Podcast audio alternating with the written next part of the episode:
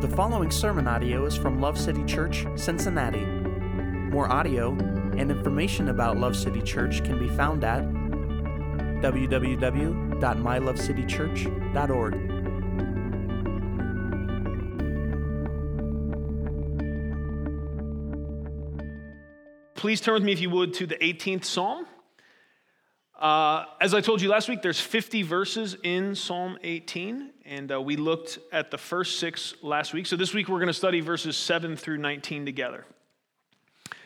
Last week we saw David open the psalm with an exclamation of his love for the Lord, and then he was just gushing with adoration as he described the strength and the faithfulness of God. And uh, these verses, they centered around the idea of God as a mighty deliverer, and he's an ever safe refuge for his people. Now, this week we're going to see David describe in very powerful and poetic language what it is like for our king to fight for his people. Now, as we read this, keep in mind that we're not totally sure what David is doing here, okay? There are big parts of David's life not recorded in Scripture. Uh, for example, a lot of the time where he was running from Saul, uh, you know, the, the records just kind of skip along, miss some years, things like that. So it's possible that he is describing in the scriptures we're going to read today some real events of deliverance that looked like he's describing here. That's possible, but personally, and that doesn't mean a whole lot, but personally, as I read this, I'm more likely to agree with uh, scholars and theologians that see these verses today more poetically than, than literal meaning that David is using imagery language to describe the devastating might and fury of God against those who oppose him or would want to hurt his people. Okay? Um, if, if, some of, part of why I'm saying that is if some of what is described here that we're going to read today, if it, if it literally happened, it seems likely to me it, it, would have been recorded as an actual event, right? Much like uh, David felling Goliath with a stone. Um, you would think it would have been recorded in the history portion, but either way, it's, it's not super important because it doesn't really affect the point. So there you go. All right, we're going to read Psalm 18, verses 7 through 19. Ready? Here we go. Then the earth shook and quaked, and the foundations of the mountains were trembling and were shaken because he was angry. Smoke went out of his nostrils, and fire from his mouth devoured. Coals were kindled by it. He bowed the heavens also and came down. With thick darkness under his feet, he rode upon a cherub and flew. He sped upon the wings of the wind. He made darkness his hiding place, his canopy around him.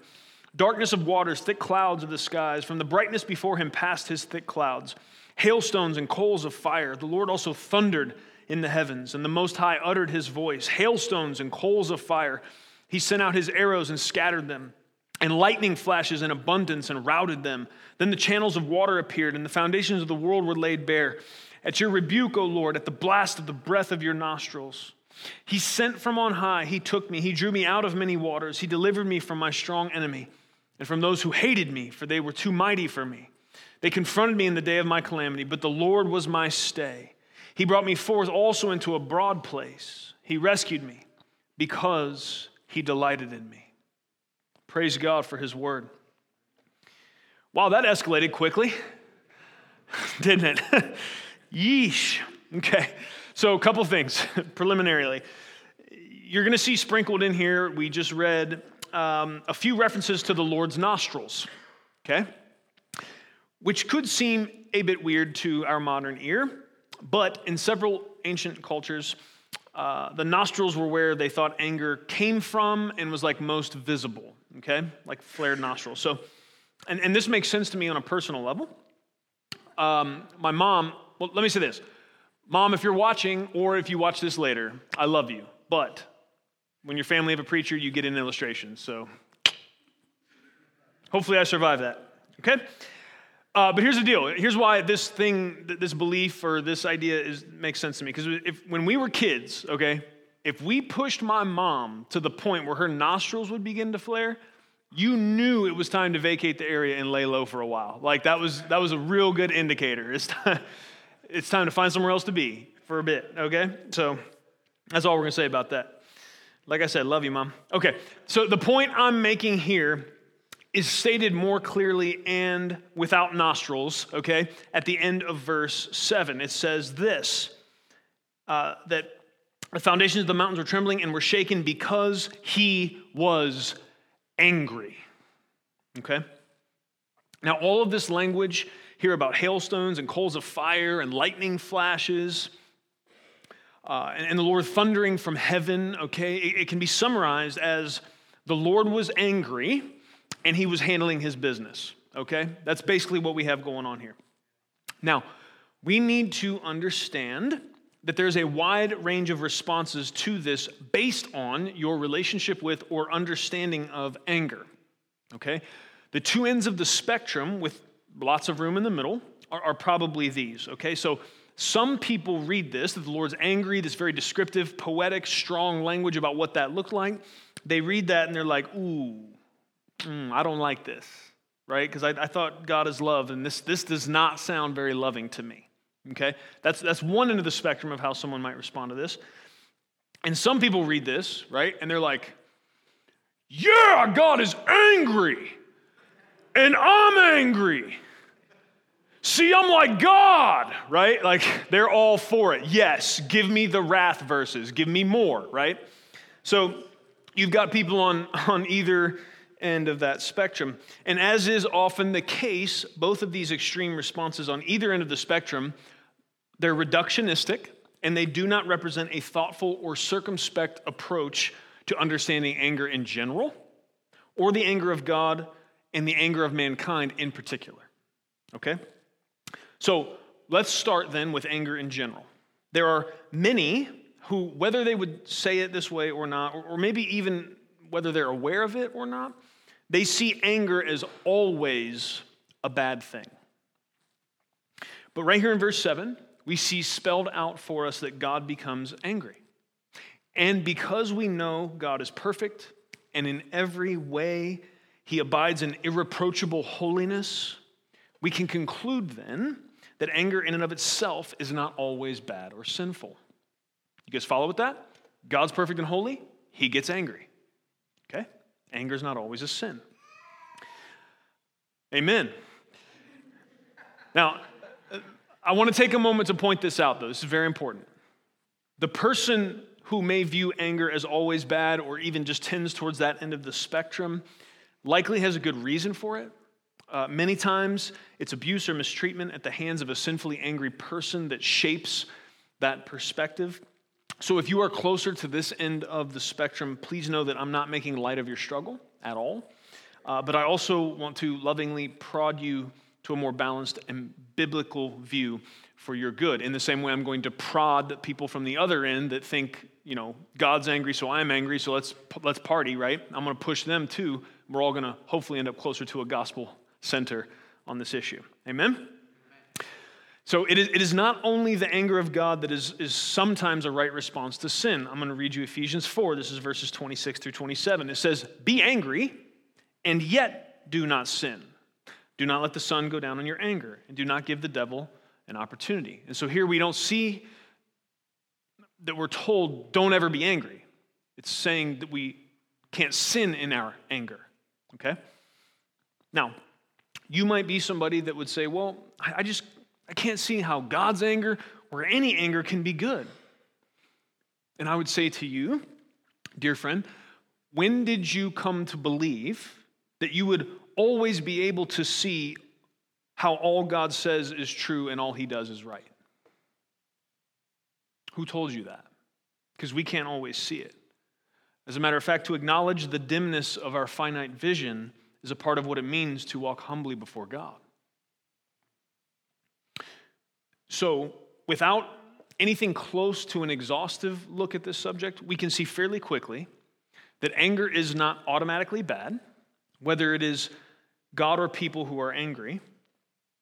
But we also see there is a definite potential, and I would say a high probability is more accurate than to say potential. It's a probability that for humans to sin as a result of their anger. A lot of warnings about that, okay? But we don't want to draw a line where the scriptures don't, and we don't want to remove the possibility of there being righteous anger or anger that is not sinful because I believe the Bible does teach that that is possible.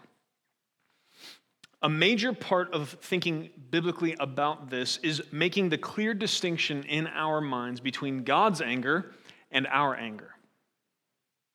The great error we must avoid in considering the topic of anger is projecting the imperfections of our anger upon God or the perfection of his anger upon ourselves. Okay? So many people struggle with the anger of God because they are projecting our imperfect experience of anger onto him. And many people justify themselves in their own anger because they wrongly assume that their motives and ability to discern what's going on is perfect like God's. Can't do that. J.I. Packer summarizes this way He says, God's wrath in the Bible is never the capricious, self indulgent, irritable, morally ignoble thing that human anger so often is. It is instead a right and necessary reaction to objective moral evil. Okay? Now, there are also many in trying to work through all of this who, by mistake, will make a false distinction between how God is depicted in the Hebrew Bible or the Old Testament and the New Testament. Okay? If, if somebody struggles to see anger as ever being a good or righteous response, they may be tempted to reconcile that problem by seeing God in the Old Testament as mean and vengeful, but then he changed. Had an attitude adjustment, right? And God in the New Testament is, is much more warm and cuddly. Guys, God is the same yesterday, today, and forever. And this explanation, characterizing it this way, is not only false, but it causes people to stop short of discovering the truth and the beauty of God's wrath. So, how do people end up there? Well, I don't know, because in Matthew 21 and John 2, we see Jesus, who is God in the flesh, clear the temple in righteous anger, even braiding a whip and flipping over tables of those who were cheating the people that had come there to worship the Lord. That's not the only occasion Jesus got angry, it's probably just the most famous. In addition to this well known example, the New Testament is filled with references to the wrath of God. Thankfully, most of them are referring to the fact that God's people are not destined for his wrath if we trust by faith that Jesus took our punishment in our place. I'll read you just one example. You can go look up more later if you're curious. 1 Thessalonians 1, verse 10 says, And to wait for his Son from heaven, whom he raised from the dead, that is Jesus, who rescues us from the wrath to come. It's a great spot for you to say amen that you missed horribly right there. You want me to read it again? I'll read it again. That way you know it's coming. And to wait for his Son from heaven, whom he raised from the dead, that is Jesus, who rescues us from the wrath to come. Whew, amen. That's a good verse. That's 1 Thessalonians 1.10, if you want to write that down. So, what have we done? We have thus far established that anger in and of itself is not sinful, never sinful when it is God's anger but it is often sinful when it is ours. Okay? So let's work on this question How is God's anger good? Because if we're honest, I think there is a lot of difficulty for folks in reconciling that. There's a lot of negativity associated with anger, and that's because most of our experience with it is through the lens of sinfulness, whether our own or others. Is that right or wrong? That's right. And we end up unintentionally projecting that, not able to understand how God's anger is different. So Let's talk about that. How is his anger good? Well, the first thing I'm going to tell you is that God's anger is provoked. It's provoked. And what do I mean when I say that? Well, what I mean is that, that God is love and has been from eternity past. Okay? So before humanity was created, God existed in perfect, loving community within the Trinity of Father, Son, and Holy Spirit. God's anger and wrath are a response to sin and evil entering the world. Okay? So it's not love. The Bible says God is love. Okay? The Bible doesn't say God is anger. Okay, so love is, is a part of God's essential nature eternally. It isn't until sin comes on the scene that there's a need for God's wrath or a response to sin. Okay, so his, his wrath is provoked. It's not a, some kind of character flaw that ends up showing when someone ticks him off bad enough. Okay? God does not love us because of some intrinsically good or worthy thing found in us. He loves us because He loves us. And this is true even while we were yet sinners, right? According to Romans 5 8. So, what does that mean? It means that God's anger is not the result of a character flaw. It is perfectly measured and precise, and it flows from the perspective of one who is both holy and righteous. The wrath of God, according to John Stott, is his steady, unrelenting, unremitting, uncompromising antagonism to evil in all its forms and manifestations. And so we see that the love of God is, or I'm sorry, the anger of God is, is provoked, it's justified. The second thing I'm going to tell you is that God's anger is slow. Psalms 103, verse 8 says, The Lord is compassionate and gracious, slow to anger, and abounding in loving kindness. God does not fly off the handle, He does not act out of emotional outbursts. His anger is measured and calculated, and it is always perfectly proportionate to the offense. Now, it's easy to confuse sometimes the Most High with depictions of other man made deities who are petty or selfish, and that's a part of their default character. But this is not how God has been revealed to us through His Word. God is angry about sin and all that will stand between him and his people. But this is not motivated by anything other than his love for those who belong to him. God's anger is not some weird thing off to the side he taps into when, when, when he sets his love aside. It, one flows from the other. Zechariah 8, verse 2 says, Thus says the Lord of hosts I am exceedingly jealous for Zion. Yes, with great wrath I am jealous for her. God's wrath pours forth from God's love. They don't, those are not diametrically opposed, those are not in conflict with one another. They work together. That leads us to the last point about God's anger, and that is this to just say plainly, it is a response of love. It is a response of love. Now, when it comes to his people, this is fairly easy to understand, I think. We can observe this principle in the anguish inducing anger that human parents feel towards the behavior of their children at times. Now, I want to be clear. our anger with children can and is often motivated by selfishness and a lack of patience. Is that true? It's true. But sometimes it, it truly is that we can see the self destructive nature of what they're doing, and out of our love for them, we're angry.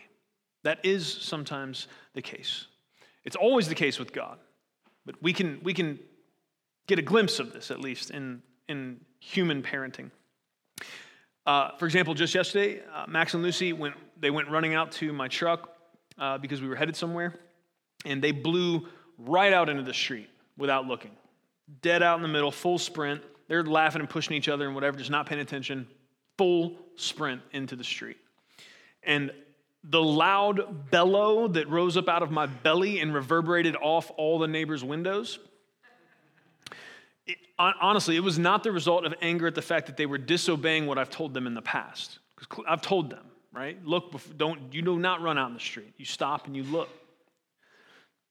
But at that moment, that, that was really not a factor. It really was out of my care and concern for their well being that, that they and everyone on the block heard my dad voice come out. So I, I think it's easy for us to understand, it should be, that God's wrath and God's anger is, is it flows from his love and care for us, right? I, I don't think any of us truly struggle that much to see how, if God was just indifferent towards our self destructive behaviors, uh, that, that, would, that that would be the loving option. This, this is fairly simple to grasp, but it's harder for us to understand God's anger and wrath against those who did not belong to Him. Now, will say this there, there are some who are very comfortable with just being thankful that they are one of God's children, and they think it's fine to just consider everyone else as kindling in the fire of God's fury. Uh, but this is not the way God Himself talks about it. Ezekiel 33, verse 11 says, Say to them, As I live, declares the Lord God, I take no pleasure in the death of the wicked, but rather that the wicked turn from his way and live. Turn back, turn back from your evil ways. Why then will you die, O house of Israel? So, hearing God talk like that, what then do we make of scriptures like Psalm 18 or others where it's clear that God unleashes his wrath upon the ungodly? Noah's flood, for example, or the times when God commanded Israel to wipe out whole nations of people. How is God's anger flowing out of his great love in these instances? I think the language of the flood narrative gives us a clue. Let me read you just one verse from that. This is in Genesis 6, verse 5. It says, Then the Lord saw that the wickedness of man was great on the earth, and that every intent of the thoughts of his heart was only evil continually. You see, God knows the inner working of every person's heart, and also whether they will turn from their wickedness to trust in Him. And you get the sense from this passage in Genesis that God knew if He left things going as they were, it was only going to get more wicked, and more people were going to drift even farther from their created purpose of knowing Him, loving Him, and being loved by Him. There are people whom God knows will never turn from their evil and will only bring more harm to others and to themselves if they're allowed to continue. And in these cases, as with Sodom and Gomorrah, it's actually merciful and loving for God to stop them. It's, it's merciful and loving to them to not heap more judgment upon themselves if all they're going to do is continue in their wickedness. But it's also loving and merciful to those who do follow God and will be harmed by those who won't. As in the cases of Israel wiping out other tribes who were committed to destroying God's people and committed to worshiping demons and, and the child sacrifice and all the other vile evils that came along with that. Here's what we can know for sure there is nothing that God does, ever, that is not motivated by his essential nature of love ever. He doesn't shut his love off to do hard things and then turn it back on. And here's we it's okay for us to say this. We may struggle at times to see how it all connects. We may struggle at times to understand how this thing or that thing flows from God's good nature of love. But our inability to see how it all connects. It does not affect its truthfulness any more than our inability to see oxygen affects its existence. We are not the grand judge or arbiter, and our sight is limited. We've been told enough, we've been showed enough to know that God's intention and motivation is love. And I think it's this is a little bit of repeat, but it's worth it in, in the context of what we're saying. If God was indifferent to sin and evil and all the things that bring death to us by separating us from Him, it would be very difficult to believe that He really loves us. God's justice and God's wrath, God's anger, it's all wrapped up in and motivated by His love. He's on a mission, man. Us and Him forever. And if you're going to get in the way of that mission and, and you refuse to move, he'll move you. So get on a train, y'all. you step in front of it, you know? so, what have we done? We've discussed anger in general and God's anger. Now, let's get to the really fun one. That's our anger. Your anger. Just in case you're not irritated, I want to make sure I poke you. We're talking about your anger. You. so, what do we know? We know it's often sinful.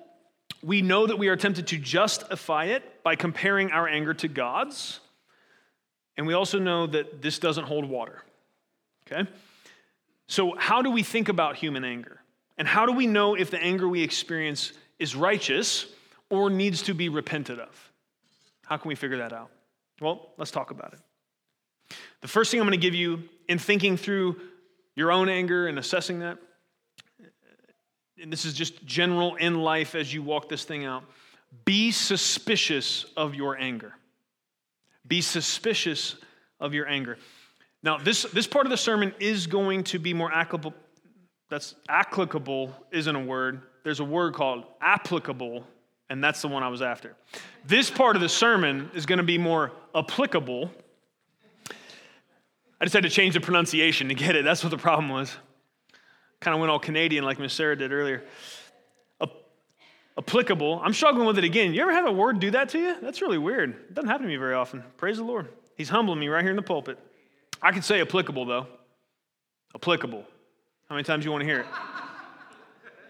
this part of the sermon is going to be more applicable for those who earlier related more to the end of the spectrum of God's angry, I'm angry, see, I'm like God, right? So this, this part of the sermon is going to be more for you because I, I know there are some of you here who are immediately convicted uh, when you are sinfully angry and, and, you are quick to repent. There, there, are some of you who are very sensitive to your own anger, other people's anger, and so this is not something um, that, that, you are, are, tempted to justify very much. Uh, and, and, and, maybe on the other end, you, you need to be angry about some things. We'll talk about that in a second. But for some of us, anger can become such a frequent traveling companion on our journey that when habits and ways of responding when they become normative it, it, can be really difficult to fight the temptation to justify ourselves. That is just the truth. What we need to do is we need to change our default from justifying our anger because god gets angry or because the thing we're angry about seems to warrant it we need to switch from that that justification instinct and we need to fill our minds and hearts with the warnings and the admonitions throughout the scriptures that quick tempered people are fools. To the degree that others are warned not even to associate with us. You notice I'm using lots of inclusive language at this part of the sermon. Because I'm not preaching at you. We're in this together. When, when we feel that anger start to rise, we should be instantly suspicious and assume we are not experiencing the kind of righteous anger that comes from love for God and love for people. We should assume we are operating out of selfish offense and a need to repent, and that we need to repent. We should do that, not, not try to explain why we are justified in our response. We need to assume we're operating out of selfish offense when that anger starts to rise, that we need to repent and not try to justify ourselves. You already said that once. It's real important. I figured I'd say it twice. Amen. So the first thing is be suspicious of your anger. The second is we must be slow to anger. If we're going to experience the kind of righteous anger that every follower of God should feel about the abuse and exploitation of those who can't defend themselves, or whatever other grotesque evil we see in this world, we should arrive at that anger. We should get there through prayer and long, slow, circumspect thinking. We live in what has been commonly referred to as an outrage culture.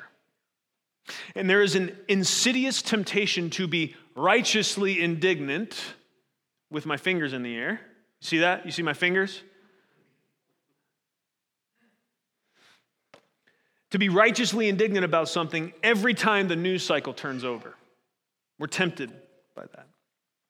But we need to be wiser than we sometimes are, and we need to realize that many times we're getting half truths, and even the half we're getting has been shaped and shaded by somebody's bias. If we're going to have godly anger, it will be slow like his. Now, this same principle applies in our families, in our churches, in our jobs, with interpersonal interactions as well. Godly anger is slow, not reactionary.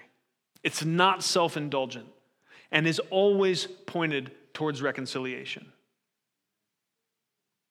Now, if you're sitting here saying, well, I can't even imagine anger that's pointed towards reconciliation, you should be even more suspect of your anger then. there needs, there's more thinking and shaping that needs to be done with the help of God's Spirit and through God's Word. God's anger is pointed towards a purpose. It's towards redemption. So we need to be suspicious of our anger. We need to be slow to anger. The third thing I'll give you is that we need to be angry like God. Now, again, full disclosure, we will never do this perfectly.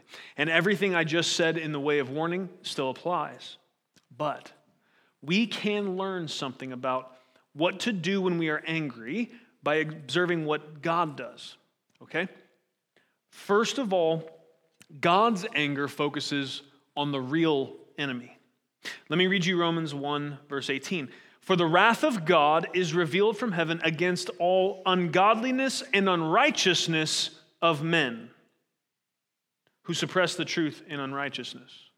Did you catch that? Ungodliness and unrighteousness of men. Did it say ungodly and unrighteous men? It said ungodliness and unrighteousness of men who suppress the truth in unrighteousness. You see, God understands that his battle is not against flesh and blood, and neither is ours. We've heard that somewhere else, right? We've got Ephesians 6 12. It says, For our struggle is not against flesh and blood, but against the rulers, against the powers, against the world forces of this darkness, against the spiritual forces of wickedness in the heavenly places. Our battle is not against flesh and blood. Our anger should not be pointed at one another, but against and pointed towards and against these things these world forces of darkness, the spiritual forces of wickedness, all the, the kind of the puppet master in the back, so to speak. So, my question is then, with all of the scriptures about God's wrath and anger and fury, right? All the stories of the Old Testament of his judgment being poured out, what was all that for? What was all of that setting up? Why was there a flood so that from Noah's descendants could come Abraham? And, and why was Egypt's army crushed in the Red Sea? And why were the Amalekites wiped out of the promised land? And why was Goliath killed by a shepherd boy who was under the power of God? Why the exile and the fall of Babylon? It was all leading up to Jesus coming, living a perfect sinless life, and then dying for our sins. It was all a setup, man. God's wrath being poured out, God's anger being focused, it was all towards this end. And it was all against all of the forces that would try to stand against the constant march of God's plan of redemption unfolding, of his kingdom going forth. The real enemy has been Satan, sin, and death all along. And God has been furious with these enemies from the time that they entered the scene. And the question I'm asking you is how did he beat them? He beat them by going low by becoming a man, and not only that, a humble servant, to the point of allowing himself to be murdered on a Roman cross. Jesus absorbed the wrath and fury of God against sin on the cross. And this was the death blow to the forces of darkness. So, how do those of us who struggle with sinful anger get free? If what I'm saying is we need to be angry like God, we need to follow God's example. Well, what do we do? We follow in the mold of our Maker. We focus that anger where it really belongs on sin and Satan and death. And we make war with them by getting low, by loving and serving others at great cost to our own preference and comfort. And in doing so, we lay waste to our foes. We walk in love and we give up our right to insist that others meet our needs, and we pour ourselves out in meeting the needs of others.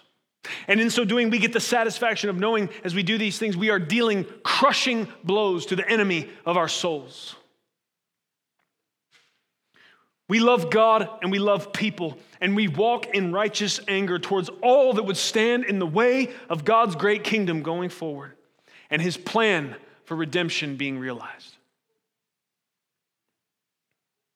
If we're going to be angry without sin, we need to be more angry with our own sin and put it to death rather than focusing on the sin of those around us and focusing our anger on that. With the help of God's Holy Spirit, we can be angry like Him, and we can join in the battle against His enemy and ours. And the good news is, when we fall short in this, when we feel like we are incapable of going on anymore, when the battle seems too fierce and we are overwhelmed like many waters of a flood, we can cry out to our King and we can experience the might of his delivering hand as he fights for us. That's what David's describing here. And then we can declare, as David did in verse 19, He rescued me because He delighted in me. Praise God. May we rejoice in God's perfect wrath and continually seek His help that we may be angry and sin not. Amen. Let's pray. Father, we come before you in the name of Jesus. Lord, we thank you for Psalm 18, verses 7 through 19. Thank you, Lord, for this poetic, powerful description of the might of your hand moving on behalf of your people. God, I thank you that your nostrils flare with anger. I thank you, God, that you're not indifferent to sin and death, and the poisons of bitterness and, and lies, and all that comes, all the sin that would pull us away from you, all the sin that would stand as barriers between us and you, all the ways the enemy tries to deceive us and pull us away into the foolishness that comes in following him. Thank you, God, that you are angry and you will defend. Thank you that you will rise up. Thank you that you will move and make war against those things. God, please help us. Lord, help us to walk this out. Help us to understand that our anger oftentimes is motivated by sin, but yours never, ever is. God, help us. It's, it's difficult for us because of our experience with anger, to, to understand how yours flows from love. And, and God, we've done the best we can tonight looking through your scriptures to make those connections, but God, it's, it can still be fuzzy for some people. And Lord, I'm just asking that you would, by the help of your Spirit, you would connect those dots.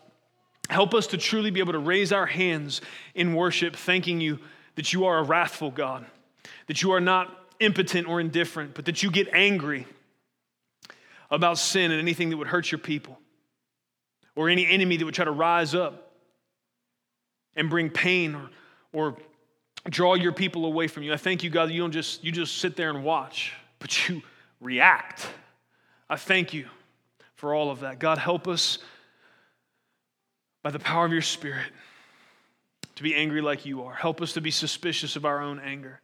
Help us to be slow to anger and quick to love. I thank you that you're slow to anger. God, thank you that you've been slow to anger with me. Thank you that you've been slow to anger about my anger.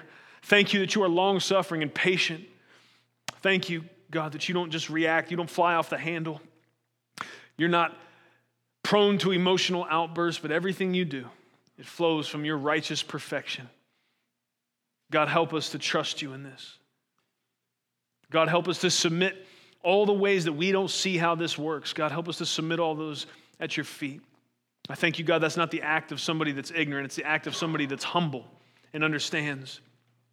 There may be things going on at your level, there are things going on at your level that we will just not be able to grasp because you are God and we are not, and we rejoice in that freeing truth. God, please help us in these things. Please grow us in these things. And God, for my friends that recoil at the thought of anger in any form. Those that don't understand how anger can be righteous, I ask you, God, to pull them out of that and to stir them, God, to have righteous indignation towards evil. And God, I, I just want to be angry with what you're angry about. and I want to do it in a way that brings you glory. And I don't want to be angry about the things I'm often angry about, which is foolish and selfish. God, please help us to find this balance and to walk out all of the details of how this works in love for the furthering of your gospel and the glory of your name. It's in your beautiful name we pray. Amen. Thank you for listening to audio from Love City Church, located in Cincinnati, Ohio. Feel free to make copies of this message to give to others, but please do not charge for those copies or alter the content in any way without permission. To give, or find out more about Love City Church, visit www.mylovecitychurch.org.